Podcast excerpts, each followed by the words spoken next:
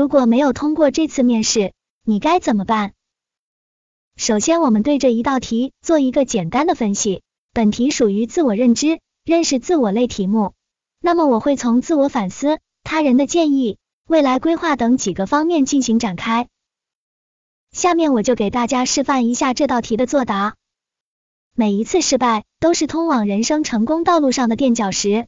如果这次面试没有通过，我会这样做：首先，我会调整自己的情绪，从考试前准备、考试中表现等几个方面进行自我反思。反思这一次考试失败的原因，总结出经验与教训，来不断完善自我。其次，我会积极的向优秀的教师进行请教，从他人的眼中看出自己的不足以及改进的方向，找到自己未来努力的方向。